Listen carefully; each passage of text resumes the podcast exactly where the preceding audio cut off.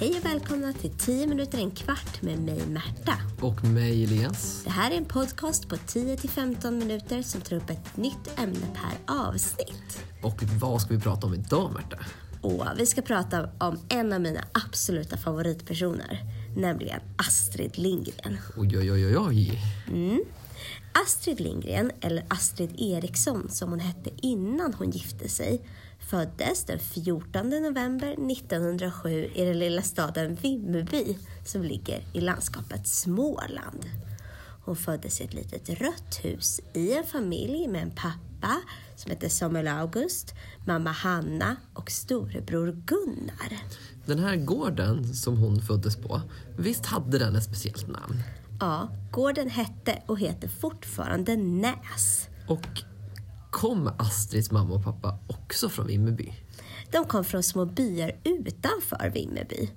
Faktiskt så var det så att Samuel August han blev kär i Hanna redan när han var 13 år. Men inte förrän 15 år senare, alltså när han var 28, vågade han fria till henne. Ja, då är man verkligen upp över ögonen kär. Ja, det kan man lugnt säga. Och dessutom levde de tillsammans hela sina liv. Bra jobbat av Samuel August och Hanna ändå. Astrid, fick hon några fler syskon? Ja, hon hade ju storebror Gunnar och så fick hon två systrar till, Stina och Ingegärd. Och Astrid beskriver sin barndom som väldigt lycklig. De här fyra syskonen lekte fritt på gården och barndomen präglas av trygghet och frihet. Behövde de bara leka de här barnen? Ja, det låter lite drömmigt, eller hur? Ja, nej, de fick faktiskt hjälpa till en hel del med alla möjliga sysslor som har med en gård att göra. Som att gallra rovor och hjälpa till med djuren och andra lantbrukssysslor helt enkelt. Astrid började skolan när hon var 14 år. Nej, Astrid började inte skolan när hon var 14 år. Nej, då hade de varit lite sen. Astrid började skolan, men när hon var 14 år så publicerades hennes första text i en tidning. Ja, det var ju inte sent. Nej, där var hon tidig. Det var ju väldigt tidig. Vad var det för text då? Det var uppsatsen som hette På vår gård och den publicerades i Vimmerby tidning. Och på den här tidningen så blev Astrid sen anställd när hon slutade skolan som 16-åring. Och chefredaktören på tidningen, han hette Reinhold Blomberg. Han och Astrid inledde en kärleksrelation. Och när Astrid var 19 år gammal så blev hon faktiskt gravid. Oj! Det här måste väl varit en riktig praktskandal på den tiden. Jag tänker på i och med att man inte var gifta. Och det stämmer, de var inte gifta. Den här Reinhold låg faktiskt i en skilsmässa så det var lite dubbelskandal kan man säga. Astrid blev tvungen att flytta från Vimmerby till Stockholm. Men hon hade inga pengar. Och dessutom var det en sån sk- skandal så att hon kunde knappast föda barnet i Sverige utan hon fick åka ända till Danmark för att föda barnet och sen lämna det där hos en kvinna som kunde ta hand om det. Jaha, men vad hette barnet då? Han hette Lasse och han var som sagt kvar i Danmark. Eh, även när Astrid åkte hem några veckor efter förlossningen.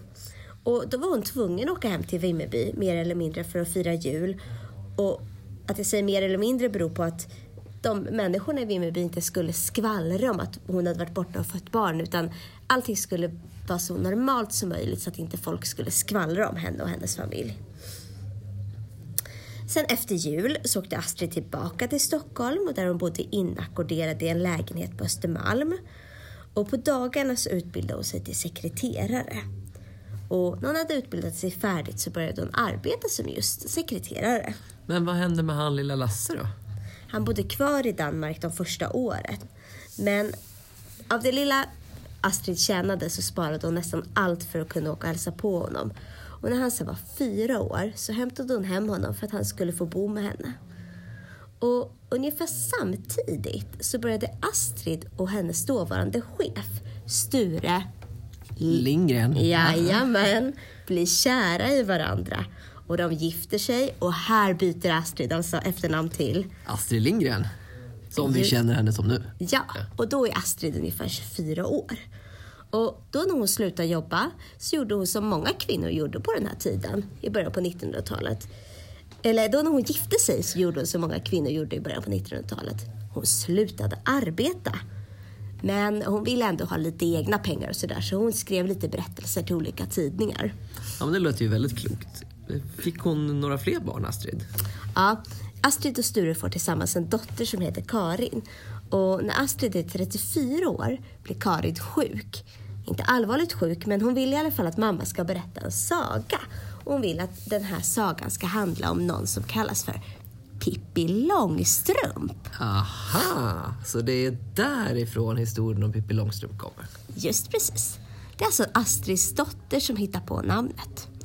Och Astrid skriver ner berättelsen och skickar in den först till bokförlaget Bonnier som tackar nej, Ganska dumt.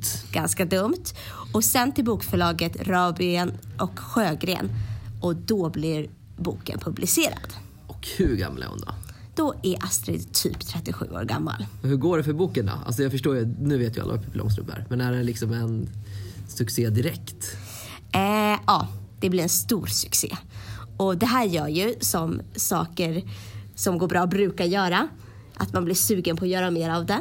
Så Astrid blir såklart också sugen på att skriva ännu mer och hitta på och skriver berättelserna Alla vi barn i Bullerbyn och Mästerdetektiven Blomkvist. Jag har ju hört att Astrid hon inspirerades väldigt mycket av sin egen barndom när hon skrev om barnen i Bullerbyn. Ja, det stämmer. Mycket av det som händer, alltså det de leker och hur de lever i Bullerbyn, är inspirerat från As- Astrids egna barndom. Alltså, om man då är lite nyfiken på hur Astrids, barn, på hur Astrids barndom såg ut då kan man alltså läsa eller se en film om barna, Buller, barna i Bullerbyn. Ja, absolut. Och sen skrev Astrid fler och fler böcker och till slut hade hon skrivit 40 stycken. Och du känner säkert till flera av hennes böcker. Kan inte du räkna upp några av dem du känner till? Jo, jag älskar böckerna av Astrid Lindgren. Och jag har läst Emil i Lönneberga, Mio min Mio, Madicken, Ronja Rövardotter, Bröderna Lejonhjärta, Barnen på Saltkråkan och Karlsson på taket flera gånger. Jag med. Och mest älskar jag Saltkråkan. Och jag Bröderna Lejonhjärta. Den 28 januari 2002 så dör Astrid Lindgren. Jag minns den dagen. Jag kommer ihåg att jag hörde på radio att de berättade att Astrid Lindgren hade dött. Ja, jag minns också det. Men även om hon inte lever idag så lever ju minnet av henne fortfarande kvar. Både i hennes böcker men även i, man kan kalla det museerna. Astrid Lindgrens värld som ligger i Vimmerby och Junibacken i Stockholm. Och det var väl allt för idag va, Märta? Ja, det var allt jag hade idag. Det här var 15, 10 minuter, en kvart med mig Elias och Och med mig Märta. Det här är en podd som är gjord i samarbete med vikarielärare och ni kan hitta den här podden antingen på vår hemsida www.vikarielärare.se. Till den här podden så finns det material som ni kan använda innan, under och efter podcasten. Ni hittar materialet i vår kunskapsbank och inloggningen dit är vikarielärare med litet v. Ni kan också hitta den här podden i sociala medier. Vi finns på Facebook som vikarielärare. Gå in och gilla oss. Vi finns på Instagram som vikarielärare. Gå in och följ oss där. På Facebook har vi också startat den häftiga och engagerande gruppen Lärarnas kunskapsbank som jag rekommenderar alla lärare att bli medlemmar i. Tack för oss! Tusen tack.